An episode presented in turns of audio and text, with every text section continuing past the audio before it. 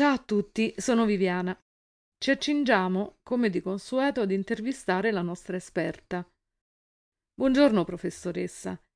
Continuiamo a parlare del sovrano degli dei, Zeus. Quali altre cose può dirci sul suo conto? Buongiorno Viviana e buongiorno ai numerosi amici che ci seguono. Vorrei parlarvi di quello che è considerato il simbolo per antonomasia di Zeus. Mi riferisco alle folgori. Durante la lotta che lo oppose al padre Crono, egli aveva liberato dal Tartaro i tre ciclopi primigeni, Bronte, Sterope e Arge, che, insieme alla potenza del tuono, gli offrirono le folgori per sconfiggere i suoi nemici. Dopo la sua vittoria ottenuta la, la, la signoria del cielo, volle riservarsi il potere di maneggiare le folgori, e questo gli permise di tenere a bada le divinità più litigiose e riportare la calma nell'Olimpo, nei momenti di crisi, minacciando di ricorrere a questo strumento terribile del quale deteneva l'esclusiva.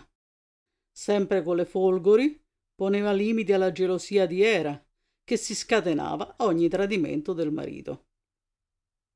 Esse divennero quindi il simbolo della sovranità esercitata su tutti gli dei. Come il tridente per Poseidone, al quale Zeus concesse il dominio sulle profondità del mare, e Ade, al quale diede il diritto di essere signore del mondo sotterraneo, e che ricevette in dono dai ciclopi l'elmo dell'invisibilità. Con la divisione del potere sull'universo, Zeus mostrò gratitudine nei confronti dei fratelli e dei suoi alleati.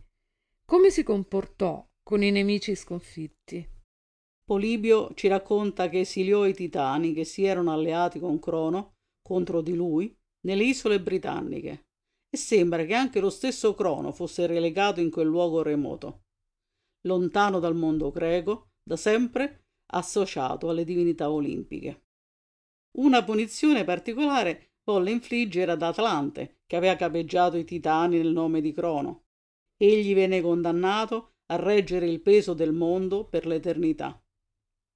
Zeus puniva i suoi oppositori con fermezza pari alla riconoscenza che sapeva dimostrare ai suoi alleati. Qual era il suo atteggiamento nei confronti degli umani?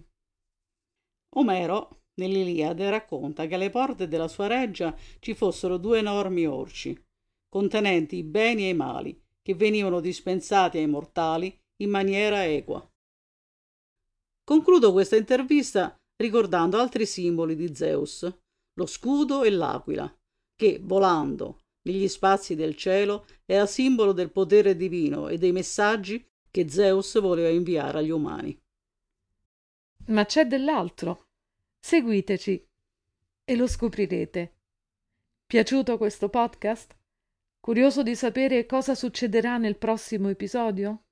Condividi con qualcuno questo link Iscriviti per seguire i prossimi episodi. Attiva il campanello per essere avvertito di ogni nuova uscita.